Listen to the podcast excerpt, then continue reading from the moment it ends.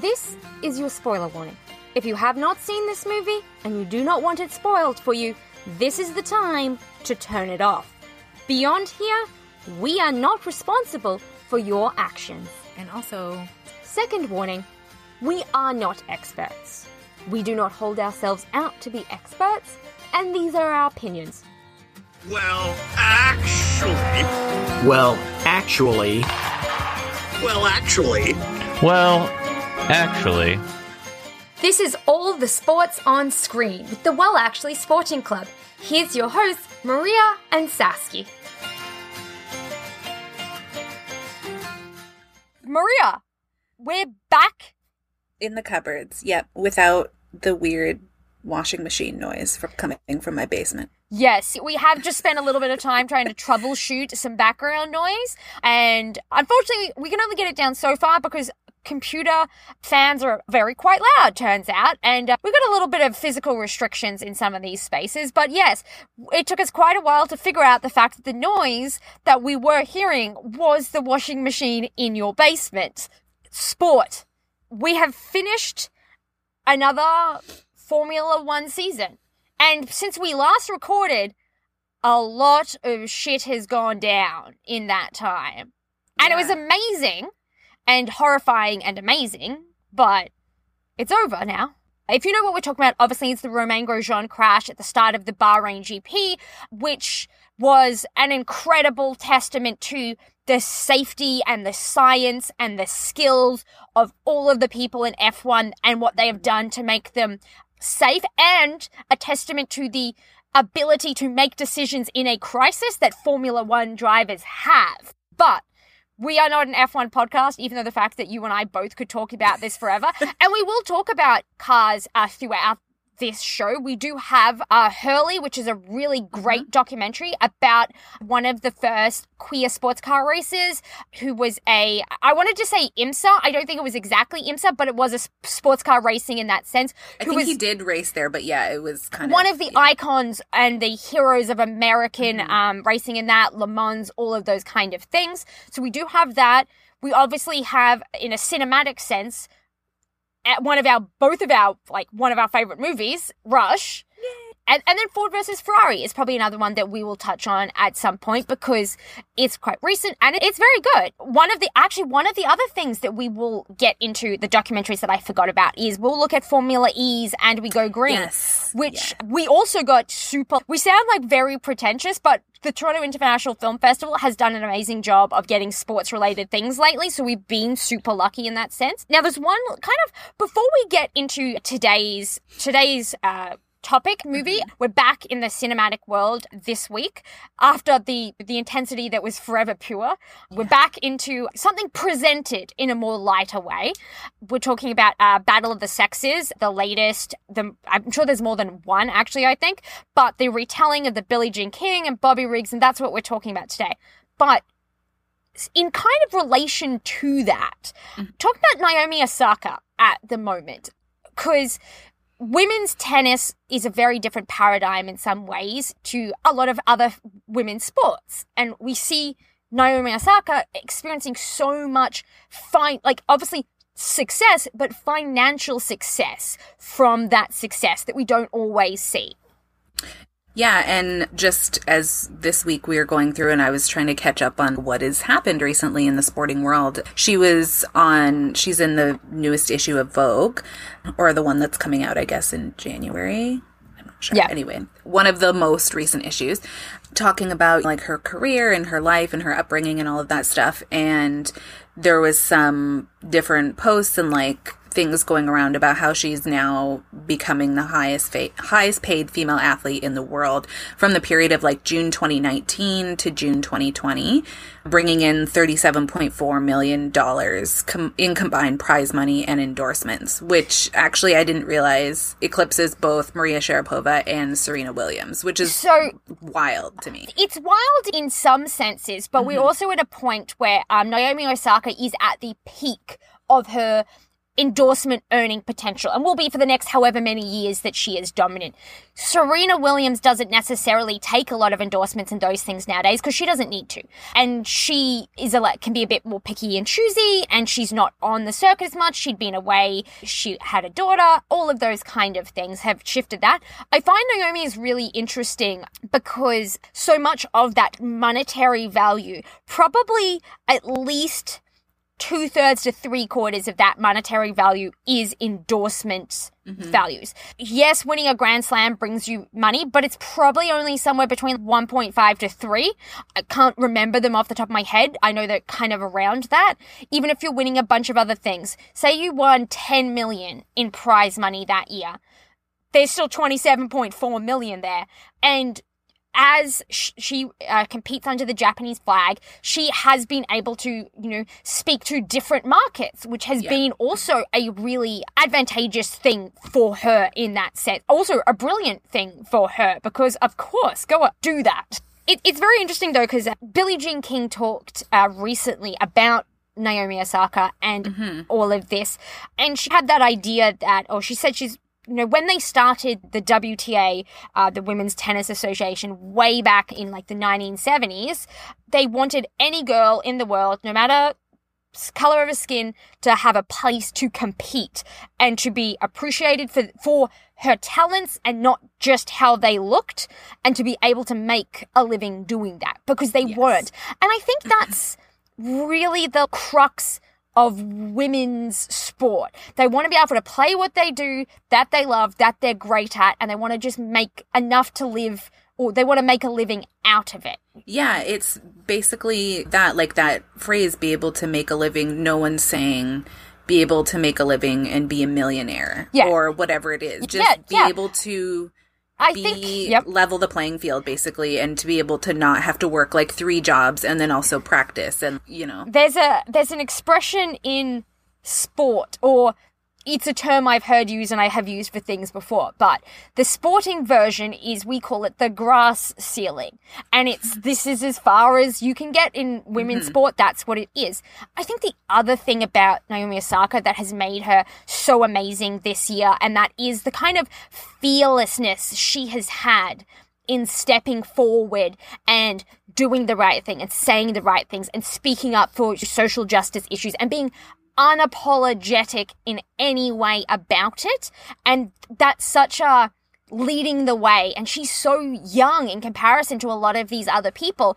But it's such an, it's an absolute for her. And I think for people in and out of tennis, like that is something that you see and you like latch onto and you're like, okay, going in this sense. But when they talked to Billie Jean King about this, she's was saying like Naomi's making us focus on these problems that we have. She's drawing that focus in even into specific ones, specific names, specific cases that she represented on, say, face masks at the mm-hmm. US Open. And and for Billie Jean King, who we're about to talk a bunch about, that's her dream. An athlete who is able to compete and based on their talents, regardless of their skin color, to make this money and then to use the voice that they have from all of that to try and do something good because that's what she tried to do. Really. Yeah, yeah, um, exactly that. And I think we'll touch a little bit more on that later when we talk about the film itself with the race component, the racial component in it. And I know you have some quotes from Billie Jean, like with an interview with Emma Stone and that type of thing, but, and also just like, some other stuff that we were doing research wise about that fear of stepping up as an athlete that we're seeing more people starting to do and especially someone who isn't the white straight athlete in this case that type of thing too. Like that adds another layer of not importance but like significance to it i guess Yes, they've got more on the line because it's it's they may have the same actual thing on the line, the mm-hmm. same outcome, but what it takes to for them to suffer, like to people to make them suffer for it is a lot less. Yeah. Like that kind of bar is like a lot higher or lower, whichever way it works. Yeah. i- in that sense. But yes tell us about this Battle of the Sexes, this movie itself, actually. I will touch a bit on what it actually was and its kind of place in the ecosystem. But the movie itself, as our official movie person, Oh, I like that title. I feel like the bar is pretty low for that. But yeah, yeah. The bar is there is two people here, and I watched a movie the other day called A Prince for Christmas. So, like, really, it's a very low bar. So, yeah, Battle of the Sexes is a general term, but in this case, it's also the title of the film that we're covering this week.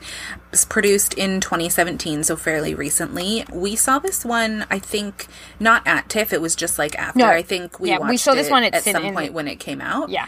It has a really great cast, and but surprisingly, it didn't make budget in the box office, which Nope. was I mean, it's both surprising. surprising and unsurprising at the same time. Yes, critics loved it again because I think it is a it's a pretty it's a good movie. It yeah, for some reason it just didn't fully translate for, over. For, for some reason, or that it was a movie about women and Look, sport and things. polite. Yeah, yeah, yeah. the implication she's making here, that all of you, I'm sure, understand, is that this topic may not have been popular with everyone. yes, let's just say everyone. So it's directed by Valerie Faris and Jonathan Dayton. They have done some other films such as Little Miss Sunshine, which was very popular. A good movie. when it came out, yeah. And then most recently, uh, Living with Yourself, which I haven't watched, but it's a show on Netflix with Yep. Paul Rudd. So, Battle of the Sexes, produced in 2017. It's a biographical sports film that is loosely based on the 1973 tennis match uh, between Billie Jean King and Bobby Riggs. So this battle of the sexes phrase, we hear it all the time, everywhere, in every context imaginable, and it sucks every time you hear it. Like, there's so many sociological explanations of why we do it and also why it's dumb at the same time. Mm-hmm. In this instance, what we're talking about is Billie Jean King, who at this point is 29, taking on Bobby Riggs, who at this point is 55, retired, and a heavy gambler who is unfit, to take her on in a uh, tennis match um, at the uh, Houston Astrodome. At the point, it, I, I think still to this day, it is the largest crowd in the US to ever see a tennis match, and it is still one of the largest globally. I think there may be two or three that um, were done intentionally to di- to be bigger than it, but there was thirty thousand people there to see a tennis match. Yeah, and I just remember the first time seeing this and like the premise of it, and they're like fifty-five year old, but and I was like, of of course, of course, Yep. just like the massive eye Who roll has that accompanies that. Who has the confidence to do this? That guy. 50 million people watched this in the US. So at that time, we're talking probably like at least what? Eighth, a sixth hmm. of the country. A lot of people. I'm trying to remember how hmm. many people probably were in the United States at that time. I'm not great at that. And globally, 90 million people. That's a lot of people.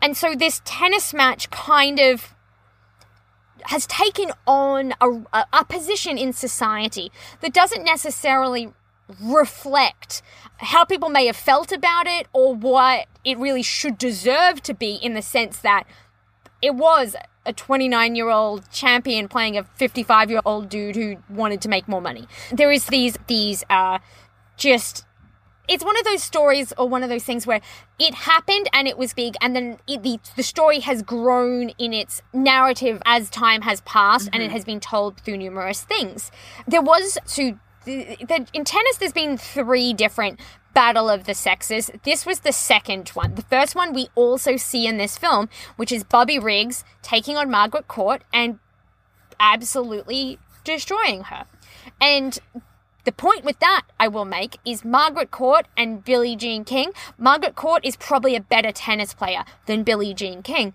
There's just so many other factors that came into that match too that mm-hmm. we don't see talked about beyond the kind of man versus woman factor.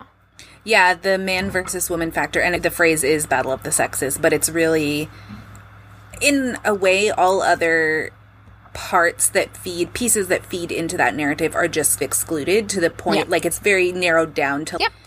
It's a very narrow us- story. yeah. It's a very yeah. Us us versus them is a great way mm-hmm. to to put it. Thinking of what they do to be the them and succeed almost. Mm-hmm. One one one note on this, and it actually made me think of it made me think of the crown, which was this idea that the, you can have historical accuracy to the fact, and you mm-hmm. can have accuracy to the truth. And mm-hmm. so the truth of this is the game itself, the fight for the uh, equal rights, the narrative of how she got there, and this and that. The other elements that are portrayed in the movie along the way may not have happened in the order that they happened because some of them didn't. Some of them actually happened after and were moved back for the firm of the narrative, all of those kind of things. But they they don't have to be factually correct i think in this kind of movie to tell the the truth in a sense Yeah, to explain the concepts in a Yes. way. Because another really good example of maybe taking creative license a little bit too far is like Bohemian Rhapsody. Different things were moved around in the timeline in that film, which I know bugged a lot of people. But at the same point, I guess you have to decide when you're doing that creative license what is the point you're trying to get across. and what is Um, the size of the audience that knows you've moved it around yes, also that because I feel like if you're just a, like a casual Queen fan, you probably wouldn't know. i didn't but notice like, i've seen bohemian rhapsody and i have no idea whereas like the purists are more, what the hell is happening here? This is not yeah accurate yeah. at all. and that's and that's completely what we're seeing with the crown at the moment whereas where that phrasing kind of idea came from where some parts of that retelling are not 100% accurate Mm-hmm. but the overarching themes and attitudes and that they convey are very accurate and that's what they're trying to tell Yeah, I think the only place that I really I haven't watched all of The Crown like the latest season, but for this film, the only I guess issues it presents for me is when it tries to or in any film where it tries to humanize a character that is like the antagonist in a sense when you know that character maybe was crappier than was portrayed in the film and then there's that attempt to try to humanize them to be like look he's not really a bad guy he's just like the, the funny thing is i'm assuming we're talking billy riggs here Yes. in this sense, case, Billy yeah. Riggs. The funny thing about in a real world sense is that they ended up becoming very good friends. She spoke to him the day before he died. She they went on the the Odd Couple or something like that, some game show together. There's these very funny stories, but at the same time, she's very you know I know exactly why he was doing what he was doing, and I know all of the reasons, and I have no illusions about what his agenda was. And I don't think he really made a lot of illusions about, no, I did this definitely to be like a shitheel, for lack of a better Yeah. expression, and to make money because I needed it. Mm-hmm. Yeah, and I think we'll see later, a little bit later on in the discussion too, like the difference between his male chauvinism in the film as opposed to like Jack Kramer's. Yes. Which was a very different thing entirely Yes. and almost worse, even though he was more less loud and like Billy Riggs's. Billy Riggs's misogyny or chauvinism was to Mm-hmm. your face. You knew where you stood. You knew what it was. Yes. Jack Kramer's like very many things when we see people excluding people for race and sexuality and all of these things, they're finding ways to wrap it up in an excuse that is palatable and acceptable, but is really just cover for things. And one of the things we did see in this when, you know, in, at the start of this, so we are at the start of that movie that first scene in and when she goes in and she's mad because this is what they're doing with the prize money and all of this you see the kind of idea of shifting goalposts. And you see a really interesting kind of uh line there that says we have to pay the men more because they make they need to look after their families.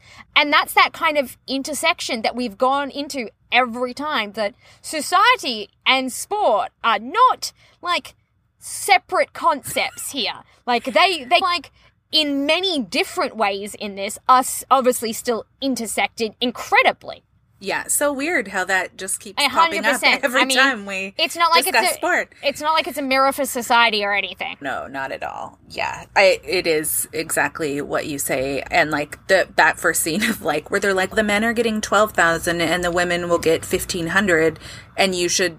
It he didn't say it, but it was just You very, should be like, grateful you should for be what we happy. got. Yeah, yeah. yeah, that you're getting anything that's more than like one dollar. Yeah, and just societal attitudes at that point, and that still persists today. Yeah.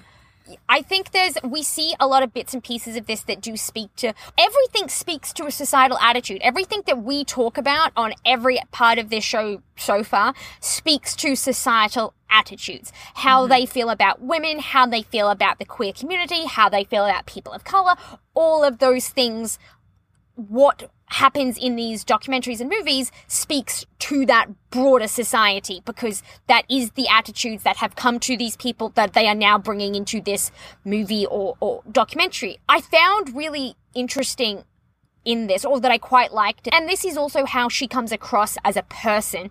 Billie Jean King obviously had, she was a female athlete. She was a member, whether she had got there or not, a member of the queer community, all of these things. But within this, and she's fighting for these rights for other, the other female tennis players and that, she stands her ground, but she does it like she does it very like calmly clearly. Mm-hmm. She knows what she wants. She, it, it is like a professional athlete. She knows what she wants she's going after it.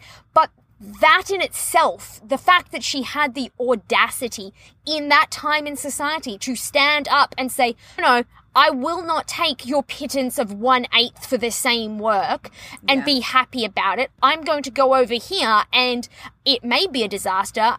I'm going to try this thing. Like her actual standing up for this was such like so controversial in itself just from yeah, existing. it wasn't. It wasn't like loud, particularly loud or aggressive. It was just very much. I know my value, and this is this is what it is. Yep. You should be recognizing the value that I bring to this tournament or this sport as the North American or world number one or whatever it may be at that point. Yeah. yeah, and that was just like threw the men into a fit. Oh basically. Oh my god, there's that great there's that I say great with air quotes, that great scene when they're in the locker room and just the language in a sense of the old school patriarchal language. There's nothing wrong with a girl in a short skirt chasing a ball or something like that. You're like, mm-hmm. oh cool, I've established exactly where we are perfectly. We've got this. We know what's we know what's Yeah. happening. There was she has a bit of a uh, she has a bit of a quote about it, and we touched on that idea earlier that this was really a inconsequential made for television exhibition match. This is not the US Open, this is not Wimbledon, this is nothing. Right? The rules are different, there's silliness, she came out on it that, like it's made up. And it's gone on to attain this mythical status. And it really shouldn't be what we as society are looking to as a landmark for establishing an equality of the, the sexes. Because that's really what her argument is. A hundred percent, because like when you think about it, yes, she trained and she did take the match seriously from a sense of she knew that she needed to win that. But from the other side, like Bobby Riggs didn't take anything about it seriously. And he'd taken Margaret Court seriously, but once he beat her so soundly, he, was like, eh. like, yeah, it's fine. Like he, and in the film, like you see, he's out taking like his supplements or whatever in lieu of training. It was just like, yeah, yeah, these are fine. I don't need to do anything. I beat the arm already, as Margaret Court is dubbed in the film and may have been her actual nickname. Yes. Yeah. At that point, he was just like expecting it to be a walk in the park. So, yeah, to him, it was all just a big show and.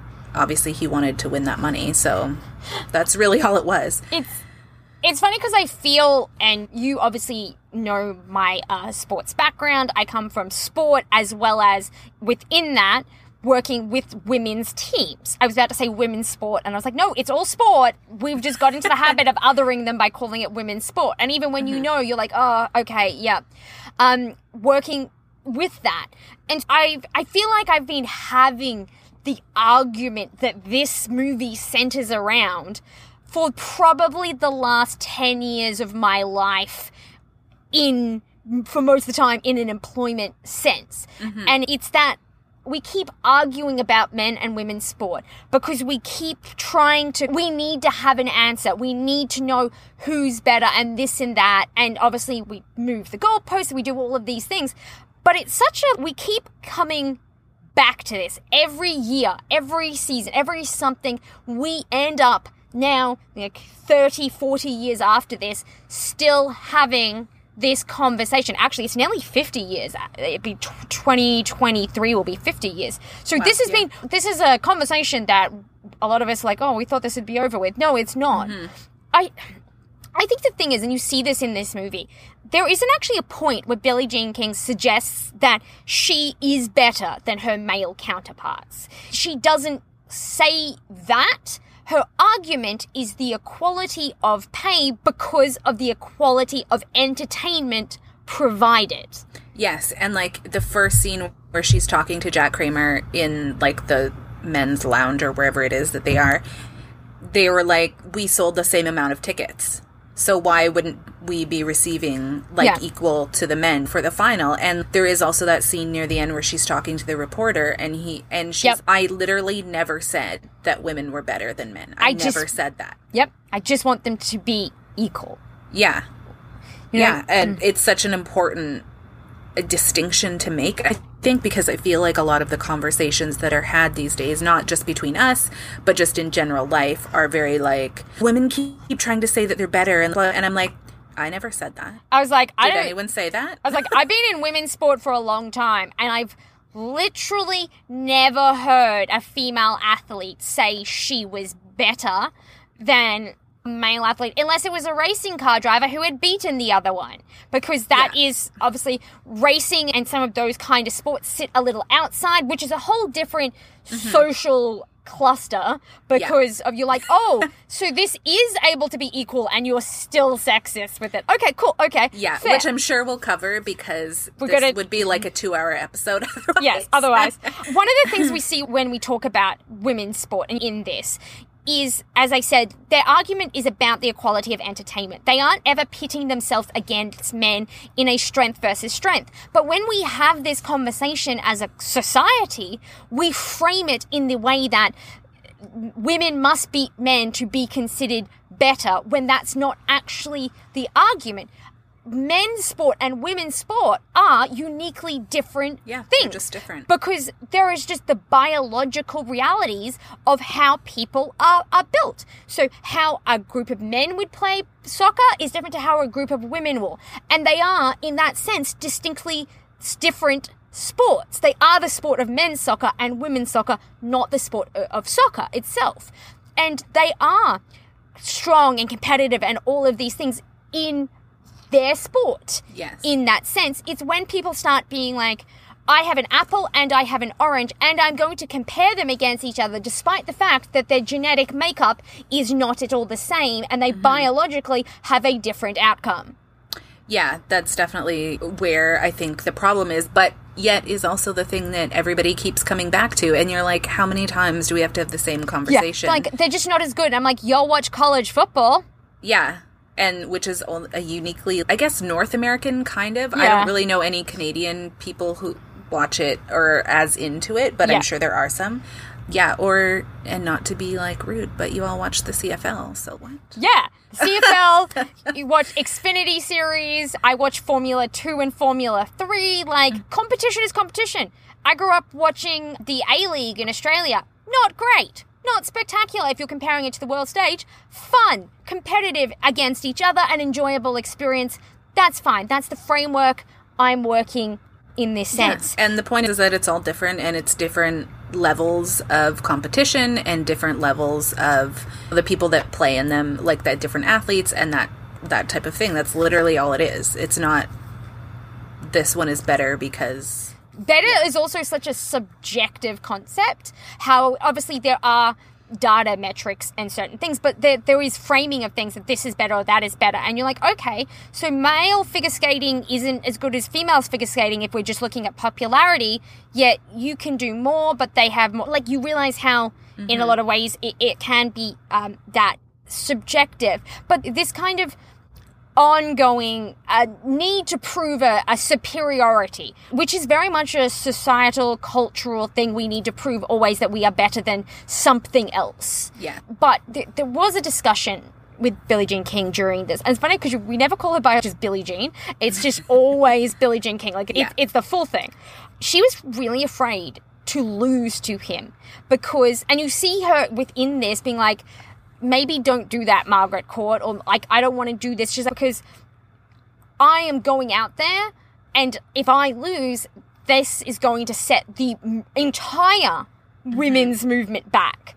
And she understood that it wasn't really when she was considered, like, it wasn't about she was beating Billy Riggs. It was or, or losing to Billy Riggs. It was about losing as a rep, as a representation of something. Yeah, it's that whole idea of if you're a woman or a person of color or some marginalized community, it's never your actions are never just about you as an individual. You're responsible You for have- everyone. Yeah, you have the expectations and everything of not even expectations, but like the eyes of everyone is on you to represent an entire community, Yeah. which is a huge You've got to be problem. a model, whatever. Yeah, so like you have to be perfect and then if you're perfect, then they're like, "Oh, that's one person." So Yeah. even if you're perfect, they don't automatically recognize that's a good thing. Well, someone did that, but and then yeah, and then if you're terrible, they're like immediately all women are blah blah blah. Yeah. So it's it very double standard. we did talk about this in the sense of uh, that is 100% how things go. And but then at the same time, it's like hashtag not all men, and they're like excluding different parts of themselves from the narrative because they aren't responsible for it. A hundred percent. But you're facing up against the same thing there, which is so where like certain groups of people are responsible as a larger group, and certain groups of people only have to be responsible as a like self-contained entity. So it is a very interesting intersection of, and it's not just an intersection of gender because it covers all of those kind of points. It covers race, it covers mm-hmm. sexuality, it covers gender, all of all you know ability, all of these things Yeah. and it's what it, it's a reflection of once again we come back to it society. You know i think we're a lot more aware of it nowadays though honestly. I think we don't necessarily do a better job of not doing it but i think there's a lot more awareness that this is and maybe just within our d- generation and younger we're aware of a lot more of oh that speech pattern that's a little dog whistle or that's a little this. Like we're a little more but we haven't figured out anything to do about like just not doing it Yeah, and I think that too, uh, just to come back quickly to the not all men thing, is that it's very. This isn't we hate men. This is just. both of us feel like we're we need to explain we like we don't just this show is not designed for us to just complain or like make them the scapegoat of things because as society has evolved and grown, the systems that were created, everything is intertwined and it's always been created by mostly like white men and function to keep certain people in their place mm-hmm. and to create that us versus them type of thing so that when people do try to make changes or become more aware that maybe we need to be more inclusive or that women's sport isn't terrible or whatever the general opinion may be that it's very oh my gosh that's bad. And it changes into they're scared of change and mm-hmm. like something that's different. Yep. so it's very much like this is not just individual men. This is like a huge problem that like not five dudes can't solve this on their own. Yeah exactly. It's hey we're going to need all of you to get on board with all of us and we can change this. It's just that we do need you to get on board with this individual actions stand out, sure, but it's about A collective. restructuring like the whole collective Yeah. idea and how even we've been brought up in society. A hundred percent. Yeah. They the you mentioned five guys can't do it all. There is in Five this Guys have great burgers, by the way. I've never been. It's so good. We'll go when you're here in a couple weeks. Oh yay, we're gonna go outside. I was like, are we allowed to do that? My bubble buddy who lives in a different city. There is some cracker lines in this movie. And when I say uh-huh. cracker, they are horrifyingly whatever, but they are accurate to the attitude and the times. So you see someone say it and you're jarred because you're like, I would never hear someone say that. And then you're like, but they're not like wrong here. This is how it happens. Yeah, it was very reminiscent. I tried to watch Mad Men earlier this year. Oh, yeah, And yeah. I think I made it through one episode, not because it was a bad show, but I simply Yeah. could not take how it was written to speak to women, which was reflective of the time 100%, period. yeah. So it was doing its job as a show in a sense, but I was like, I can't listen to this because it just made me Yeah. so I think to- deeply uncomfortable. 100%. You're like, I know this is a characterization and it's accurate, but at the end of the day, it still doesn't feel great to me. So I'm going to just find something else that makes me less stressed. but not a romantic comedy. Yeah, hey. There's a couple of great lines in these this, but there is also the lines in this, the quotables, definitely reflective of Bobby Riggs himself. It is we think sometimes oh they've made someone a bit more exaggerated in a movie. Here's some, some exact quotes from Bobby Riggs in the lead up to this mm-hmm. match. Women belong in the bedroom and the kitchen in that order. I'll tell you why I'll win, because she's a woman and they don't have emotional stability. And at that point, I believe Billie Jean King in a press conference just was like, You're creepy. And then it Yeah. kept going downhill. And the final one was women play 25% as good as men, so they should get paid 25% as much. I would love to know where he came up with that exact. The exact number, yeah, like, yeah. It's how like did you measure science. that? Was that yeah the one of the middle one that you said? I'll tell you why I'll win. She's a woman and they don't have the emotional stability. I think I mentioned to the this to you when we were chatting about it before, but this film was very reminiscent of 2016 U.S. election to me. Yes, yep. um, of very Hillary and not being emotional. But Trump claiming that she was too emotional and women are too emotional to run the country and blah blah blah. Meanwhile, he's like this garish, like clown figure Yep. who is so It's like very volatile like- and all over the place. So he is like the Bobby Riggs in that sense, where he Yep. just bleh, word vomits whatever.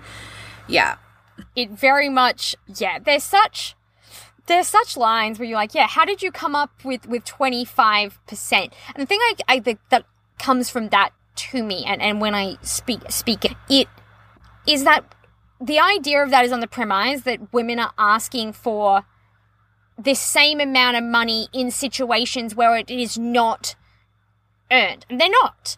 There's no women's footballers out there being like, you should pay me the same you play the EPL players. There's mm-hmm. women's football players out there who make more than some EPL players, but they are also the best in the world at that, and they are maybe there's three of them. Like it's it's different, but I think it's very like and, and tennis is such an interesting one because tennis is one of the few sports you have where the male and the t- female garner a reasonably similar amount of interest. They mm-hmm. do have equal pay across the major tournaments and and but that is still only in the last couple of decades. And so it gives us a really interesting kind of look at what factors actually make this happen because often they are at the same tournament. So the tournament is getting the collective same amount of money regardless of who watched what. You know, should the women earn more than the men if they brought more people in? And this like like it's it's, it's a very interesting kind of like there's there's obviously no right answer in the sense of like that one. I think there's some right answers in actually paying people what they're worth, but calculating mm-hmm. some of those things can also be ridiculous. But I think people get caught in this idea that like women are we want you to pay the same as like an NHL player. And me, I've run a women's professional football team, I've run a women's professional hockey league. They don't want that. They just want to be able to pay their bills while playing the sport they love. They love it, but they know it's not realistic. You have Yeah. attendance figures, you have TV deals. Of course, most of these girls have Ivy League educations. They're pretty like switched on. yeah. It's that of just we want to be able to do what we love and be paid a living wage, like knowing their value and Yeah. maybe. And they're standing not up for compensated for their full value, but they would at least like a decent fraction of it to where they can live and do what they love. And also, Exactly. I just thinking back to like when you were at the CW, CWHL RAP that the times that I volunteered the times that I volunteered there just seeing them with kids Yep. and that they knew uh, without a doubt 100% that it was never just about their livelihood 100%. It's always about the people that were coming after them. Yes, women's sport has a very strong I have responsibility for the next generation kind of thread to it because it is actually it it's a marketing tool that mm-hmm. women's sports use to bring in mums and daughters and families in that way to bring bring people in. But it is also them thinking of who they saw when they were that age who got them into this and those kind of evolutions of things.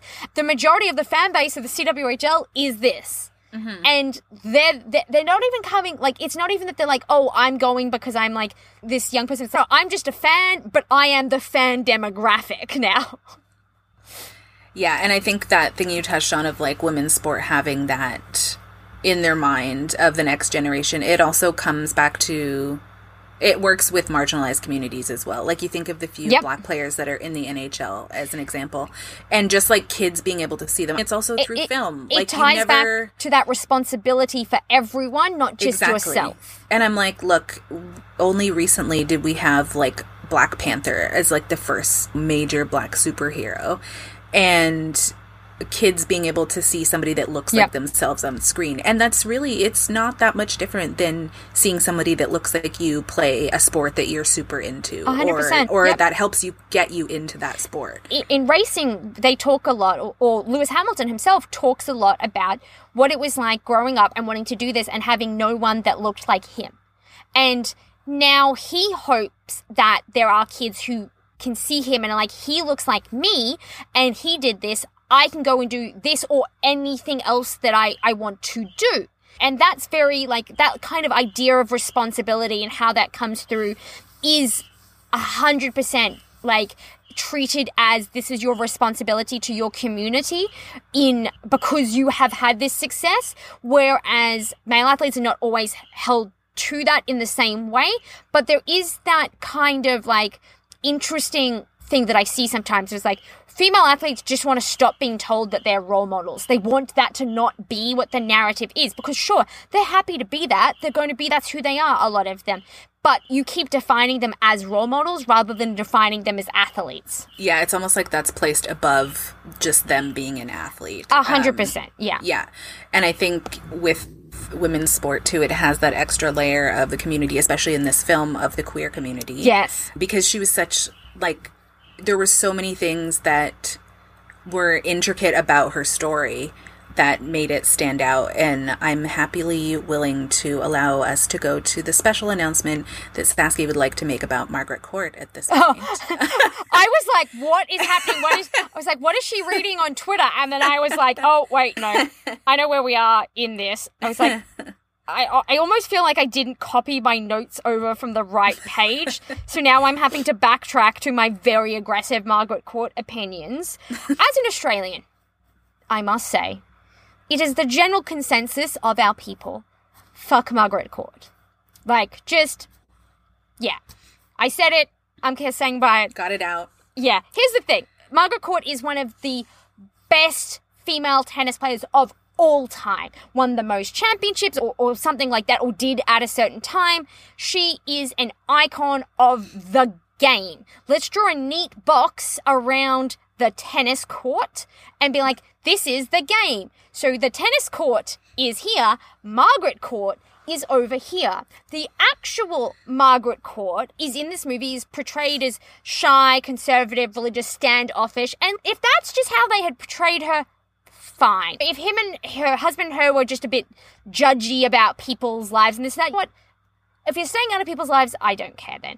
But the thing is, is that she didn't do that. Margaret Court was all about positioning like womanhood and that it was subservient and she was a representation of good womanhood and it was about serving men It's and you're like basically upholding like the same values essentially that Bobby Riggs had. a hundred percent, just in different ways. Yeah.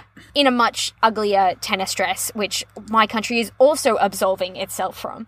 even though that is our color scheme for sports. I don't know why we picked it. I do know it's it represents uh, wattle and a eucalyptus. I think it's it's two colors of. It's our national flora and fauna in our national sports colors, which are different to our national flag because everyone is red, white, and blue. It's true. Paraguay is red, white, and blue. Yeah, we were so- just like, you know, we'll just try something different. But the, the thing with Margaret Court is that she stopped playing, she went back to Australia, she became a pastor, she lives out in Western Australia, and then she said some awful things. She was publicly like pro apartheid, where she uh, was very much like South Africa has things organized better than any other country. And this is not in the 90s or 2000s, this is in 1970 we're not talking at a good time to be complimenting South Africa for its decision making at this point. She's had awful things to say about Martina Navratilova. She's a really lovely person, but her life has gone astray. She's just like young players can look up to her, and it's really sad that they're now exposed to homosexuality. To which Martina Navratilova was like, "Okay, cool, sure." you know, like it, it's funny because like Billie Jean King is is identifies within the queer community, is in a long term relationship with a woman, and still occasionally defends Margaret Court, but only in a tennis sense. So yeah, I'm not going to comment on all the awful things she said, but she was a very good tennis player. But mm-hmm. the one that really got Australia over the line to not liking Margaret Court. There's actually a campaign called Rainbow Flags Above Margaret Court Arena, where every Australian Open, people come and buy tickets to Margaret Court Arena just so they can sit there and put rainbow flags up in the stands just to annoy her. And I like, I dig the passive aggressiveness of that because they won't take her name off it. So this is what they're going to do. Yeah, next Um, best thing, man. yeah, she was very like having a women's tour encouraged like homosexual behavior, and you're like, okay. Which I think I mentioned to you before is being like that was already happening. Like, Yeah. didn't know about it. were like, I don't think the dudes were distracting them from what they actually felt. I'm sorry. She active. She was an active opponent to same-sex marriage in Australia when we had a referendum. That is another part where we were all like, actually, no, maybe you're not a good person. But the worst part of it was recently there was a quote that was basically about teaching like people about the LGBT community in schools is teaching about the devil. It's not teaching about God. And she went on to have these quotes that were vehemently like anti-trans and not just anti-trans, like teenagers, young adults, young people who identified as this and telling them awful things about themselves. And we were just like, the show was like, actually, we're we're gonna stop giving this person attention now. Like we we she, we're just gonna let you go Westboro Baptist yourself over in a corner somewhere so else. what you're saying? She's probably friends with J.K. Rowling. Yes, yes, yes. She's she's not doing a great. She's not doing great there, which is yeah. You did touch on. Which you did touch on because this is how we got onto Margaret Court, the like uh, queer community and its representation in this this film, and the parts where obviously like it's showing that she's like trying to figure it out and everyone mm-hmm. also knows what's going on and it's no one's really like talking about it but no one's also making a thing about it. It's that real kind of like it's like silent agreement Like the don't like ask, don't tell. that's basically. it. That's it. Yeah. Don't ask, don't Yep. tell is the best way is the best way to put that. Awful policy, useful phrase for this Hmm. explanation. It's very much that because the because as much as we when we talk about the narrative in like uh, professional sports of like the queer community homosexuality. We talk about it in the reference of the male sports community 99% of the time. We talk about what it would be like for an nfl player or an nhl player or all these things because we've gone this is super masculine. You coming out would challenge that. How would it happen? In women's sport to an extent if someone comes out and they're like okay cool and they go on with with their lives. But there is an almost inverse in that sense where the assumptions come that everyone who participates in this sport or in this level or on this team is a homosexual. And so therefore, the- the worst thing I ever had a parent say to me was that not to take offense and they really liked me and i had known this hockey player actually for on and off for maybe five or six years and they were like no offense like yeah but i don't want my daughter to be a hockey player because i don't want her to become a lesbian at which point I was like, I don't know where I should start. Like, Offense. uh, like start Uh, like having a, an excuse with it. I didn't even go to the part where I was like, I don't identify as that. That's the least relevant part of this conversation. yeah, it's just easier to not. I was just like, that's not how that works, but good luck with that. And I and I left because I was like, nope, this I can't. We're we're here, but there's that other side of it, almost in a flip side, where the community itself is super accepting of the behavior, and society in general is actually accepting of the behavior in that kind of demographic group. But mm-hmm. there is that alternate assumption where they're You like, we're have- accepting, but we just don't want to be part of that, or you know, yada. Yeah, and I will say with that assumption, I remember going to the NHL New Year's Eve party when at the Winter Classic and meeting all the CWHL people that were there and just having them automatically assume that we were together. And Yep. Uh, when you because still when you introduce someone you're like this is my friend. Yeah, this is my friend Maria. Yeah, And then we both just stand there awkwardly and I'm like no but actually just her friend. yeah, it's very funny because in that sport, that language is is so guarded, and it's it's not to protect themselves from their own community because we everything that's going on. Everyone Yeah, knows pretty much. everything, but it's that part where you're trying to protect your community and your sport mm-hmm. from the judgment of people who say they don't judge you because they haven't really necessarily realized. And you find also within that, you have governing bodies, you have associations, you have various entities that like run these things who are like, I have to manage this concept because I realistically know this attitude exists and I know it's mm-hmm. wrong, but I have to balance these things because I need participation numbers or I need this or I need that. But society is like, society is a lot more chill, I think, with the like homosexual female athlete, the lesbian athlete, than it is in the inverse for reasons of patriarchy and misogyny Yeah, and all of those fun They things. think it's hot and that Yeah, like, exactly. they're just Yeah. having like pillow fights all the time. Yeah, yes. I've never had a pillow like, That's fight. actually I've- not what's I've never had a pillow okay. fight in my entire life. Like, and I've been on a lot of women's sports trips, and there is not a lot of that. There's a lot of like bunk beds and camping blankets because you have no money for anything, Mm-hmm. um, and you're DIYing it as much as you can. But I think, yeah, we see that obviously society accepts it a lot more within this, but the sports themselves are tr- almost, and, and the athletes themselves are policing themselves in the viewpoint of protecting it because of the assumptions that are maybe not as negative, but they're still there and they're still impactful. Yeah, and again, it's totally, I think a lot of, for athletes too, as individuals, they're like, maybe I don't care if how this would affect me personally only, but it's everyone else because you know that just even statistically, there's no way that if one person is queer or gay or bisexual, whatever, that No one else is. person. Yeah, yeah. like statistically, that's just not possible. So Yeah, you're like statistically about- there's 700 people in the NHL plus and you're like statistically at least several of you, okay? Yeah, it's also just about managing the Yeah. reality for the whole community and how that would have impact them, not only yourself as an individual. Yeah, I think reality is something that not not when I say we struggle with, it's the part where we have two concepts. And I talk about this when I talk about mental health things too, which is that there is the reality of how things should be, how we want them to be, how we want to act and have those outcomes and this and that. And then there is the reality of what the outcomes are really probably going to look like and that mm-hmm. we need to act in reference to because this might actually be worse for us because everyone's not on that page. And I think that's this too. There shouldn't be this, and they know that, and there isn't for a lot of things, but they are working with this form of reality while they try and shift it.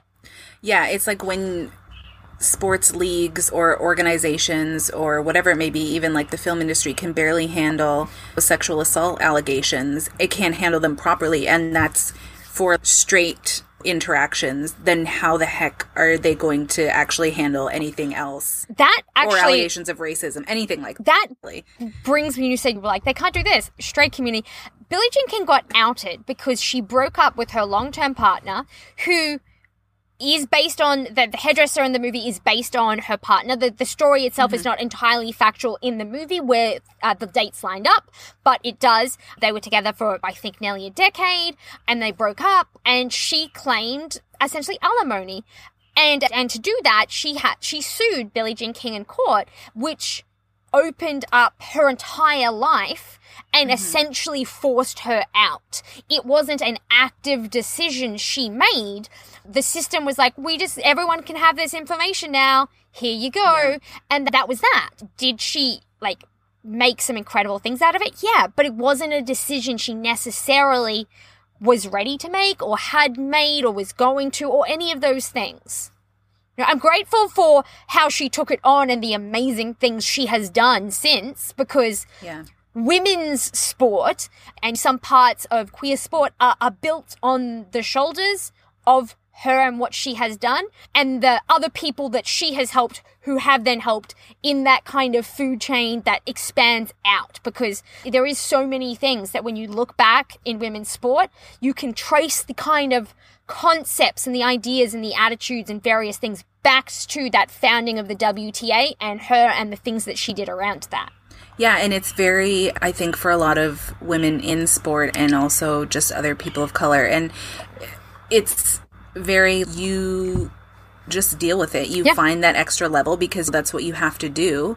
And this can go for anyone who's really experiencing like any sort of hardship in their life. Like when you know that you have no choice, you're like, okay, we have to figure it out. So we'll just do it. And I think of that scene at the beginning when they walk out of the meeting with Jack Kramer and they're like, we're starting our own league. And she totally just bluffed it straight up. Yeah. And was like, fine, we won't play. And then Sarah Silverman's character was like, are we doing this? And she's like, yep, we're doing it. And I was like, it was so relatable So- because I think yeah. you're just like, you, so many people, I think, is, and especially women, have had that moment where they're like, I have to do it. Yeah, It's- you're like, I- I, am just yeah. okay, cool. Yeah. I think Sarah Silverman's character is actually um, based off of the real person who really founded the tour in conjunction with Billie Jean, who was the tennis, was the editor of a tennis magazine, and was, by all I can see, very much like the Sarah Silverman character, or, or very in that kind of uh, vein of attitude, and we can get all of these things done. But that, yeah, you, you're completely right. It is very much that idea of I just have to get this done, or I have to do this. We've talked about her engagement with the queer community. We've talked about the role that uh, race did and didn't play in this movie because this movie is very white. I think you said when you looked at it, you were like, I've seen one person who actually has a speaking role in this who isn't very white. Yeah, it was. So you have the other girl from the WTA, Rosie Casales, I believe, and maybe it said Casales, Oh, yeah. but I'm assuming that's the English way to say Yeah. her last name. Anyway, and then there's one hairdresser. Oh, in that's right. Yeah, Salon. there's the hairdresser. Yeah, but Yeah. she maybe has one line. But and like Rosie Casales' character, while she's there, she's more of the feisty, like Yeah. sidekick kind of. Yeah, and she's like Um, semi background characters. yeah, the only time you really see her come to the forefront is when she's commentating the final match, Yep. which I was so creeped out when they showed that footage on TV. When the I forget his name, the male commentator, but he has his hand on her shoulder the Oh, whole yeah. time, holding her like he she's like his daughter or like favorite niece. But it's more just of like him. It's Feeling like that's fine to claim her as like part of his space when they're standing there, and I was like, "Ew, this is so gross." Like, oh, stop why are you touching touching her? like, I, I think when we look at this, there is there is no players of color in this because at that time, as for a lot of the history of tennis, there were very few mm-hmm. players of color because the kind of rarefied fancy air that tennis existed in coming out of the all England Lawn and Croquet Club, which is actually what Wimbledon's name is, for anyone who's not sure what I'm talking about, is it's like they they weren't there in the same way. They, they, when Billie Jean King was was growing up, she did talk about Althea Gibson being the number one. She'd won the Wimbledon and the French and the US and all of these things, and she was like, I saw her and I saw her as a winner. Like I saw her, she was actually the first woman of color to win a major. But she's like, I saw her as a winner and I wanted to be a winner. And it didn't necessarily differentiate for me. I associated that with winning because that is what I had seen her do. She's like, but I was really like cognizant along the way, knowing that there's no one else here. Like, there's not, they're not getting these opportunities. This is excluding them. And in a lot of ways, in a broader scale, can still do. Yeah, and I think for her character or her as a person, it's great that she's she was that aware like from the start because that's one thing that I don't think the film really No. showed at all. As an to be completely honest, and I know that you had mentioned you saw her even when she was with like the cast of the film discussing it with Emma Stone, just that intersection. Yeah, as it well. was it was very much Emma Stone made a point about women's pay inequity and pay differentials and things like that. And she obviously cited a number, and it was the correct number, 100%. But Billie Jean King's response, which is also correct, was yeah, but that's because you're white, essentially. It's different if you are Latino. It is different if you are a woman of color. It's different if you are any of these other things. Like, you are saying, oh, it's this, but that's like the best case scenario that you're looking at there which she is a she is a very good uh, advocate in that sense and her foundation does do actually a lot of work within the, those kind of communities to work on some of those issues in a skilling up of people who already are in the communities to do it rather than running the programs themselves Yeah, and it's just really going back to the different way of thinking about it. Well, yes, there is the gender pay gap, but then you have to realize that it's not just one layer. It's Yeah. a very layered issue of like, 100%. yep, white women and then literally everyone else down below it. Too, yeah, so- completely. And, and and that's not even a,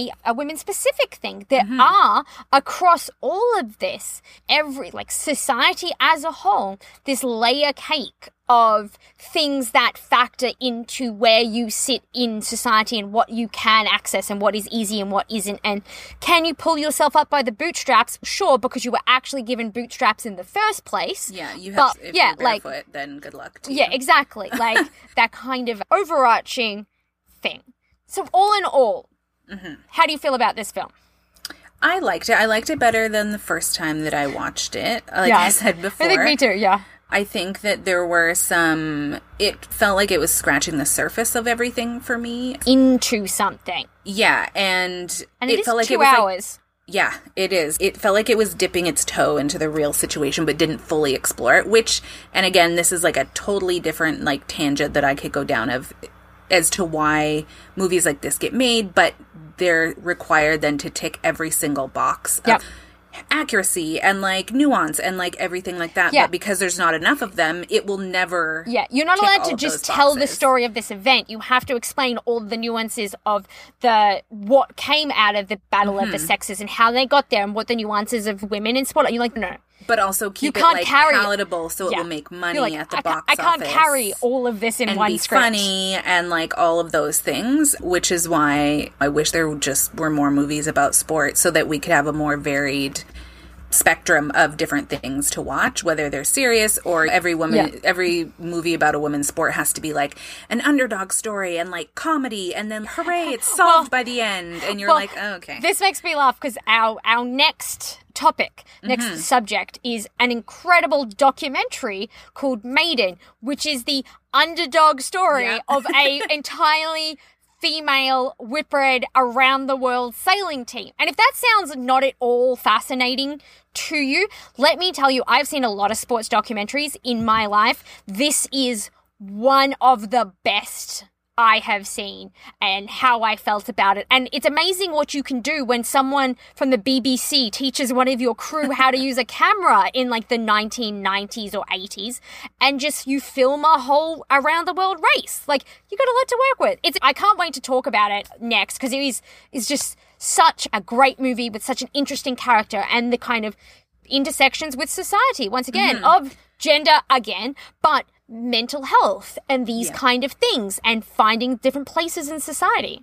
So it's going to be a I blast. her character too now that you mention it is also very interesting too because she also wasn't like rah rah go women she was just very i think i can do it so Yeah. like why wouldn't i do it She was just like, I'm just doing what I do, and you can take from that what you take from that. Yeah Which in is a very great. stood her ground but not like over the top angry yelling whatever picture that is painted of Yes. women that want equality I think I like the expression, what is it? Uh, different strokes for different folks. yeah You know, like it takes a bit of everything to get that all get it all together. Yes. I I really enjoyed this movie a lot more the second time. I think the first time around I was like I think I was more busy being mad about things than I was. What year did this come out? 2017. 2017 So. I'd just come off two years at uh, the CWHL. I'd been in women's sport, like in depth.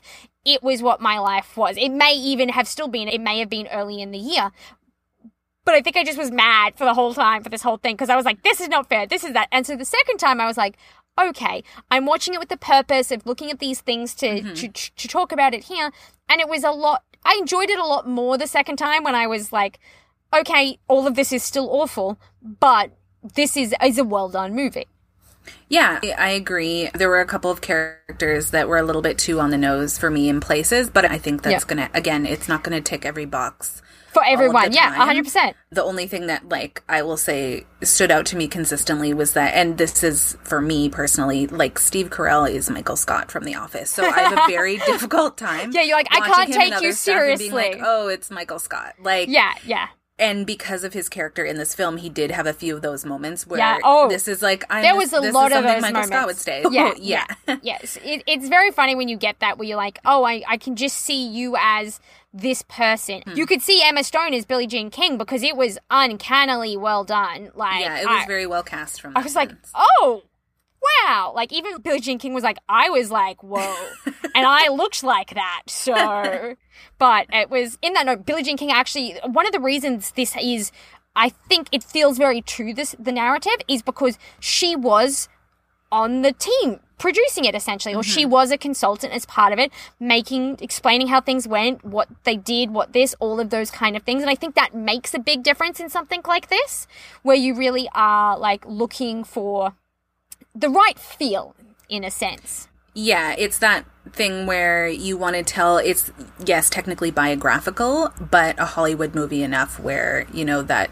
creative license can be taken, but still it's not something that's going to come out and Billie Jean King would be like, "Ew, that's not how it happened at all." Yeah, like, yeah. what did you do yeah here? and i'm sure there's So- been ones of that where you're like uh, that people are like uh no that is inaccurate but Yeah. sure yeah it's like the elton john one where you're like not all of this is accurate but he it's true to the idea and he approved Mm-hmm. all of it so we're fine Yeah, um yeah, that I think one of the things that I wish that the film had done a little bit more at the end was give us a better picture or at least a 2017 picture at the time when it came out of what the that state WTA women- looks like now. Yeah, like Yeah. what's going on now because yay, she won and all of these things and it does give her like some dialogue about what she went on to fight for and like how she found true love with Ilana Kloss later on and all of those different things. But like where are we with women's tennis today? Obviously we're further along, but what do you think? Yeah, I think I, I know, and I, w- I was thinking about this earlier about the WTA. There has been actually a lot of conversation about should the WTA merge with the ATP, which is the men's tour. What is the arguments for? What is the arguments against? Because often they're at the same tournaments. There's all these kind of things. Andy and then Murray we have says yes. and Andy, no, I don't know if Andy Murray says yes, they should merge. Andy Murray says Margaret Court needs to be quiet and have less opinions, and that why is it a thing that his coach is a woman? But on that note about tennis, which I was going to say we probably will talk about again. I'm sure there's something else on our list about Probably. tennis. I can't remember the whole list myself. But on that note, thank you very much for listening. I'm Sasky, I'm Maria. and we hope you join us next time for Maiden. Yeah, it should be a good one. They're all good. Yeah.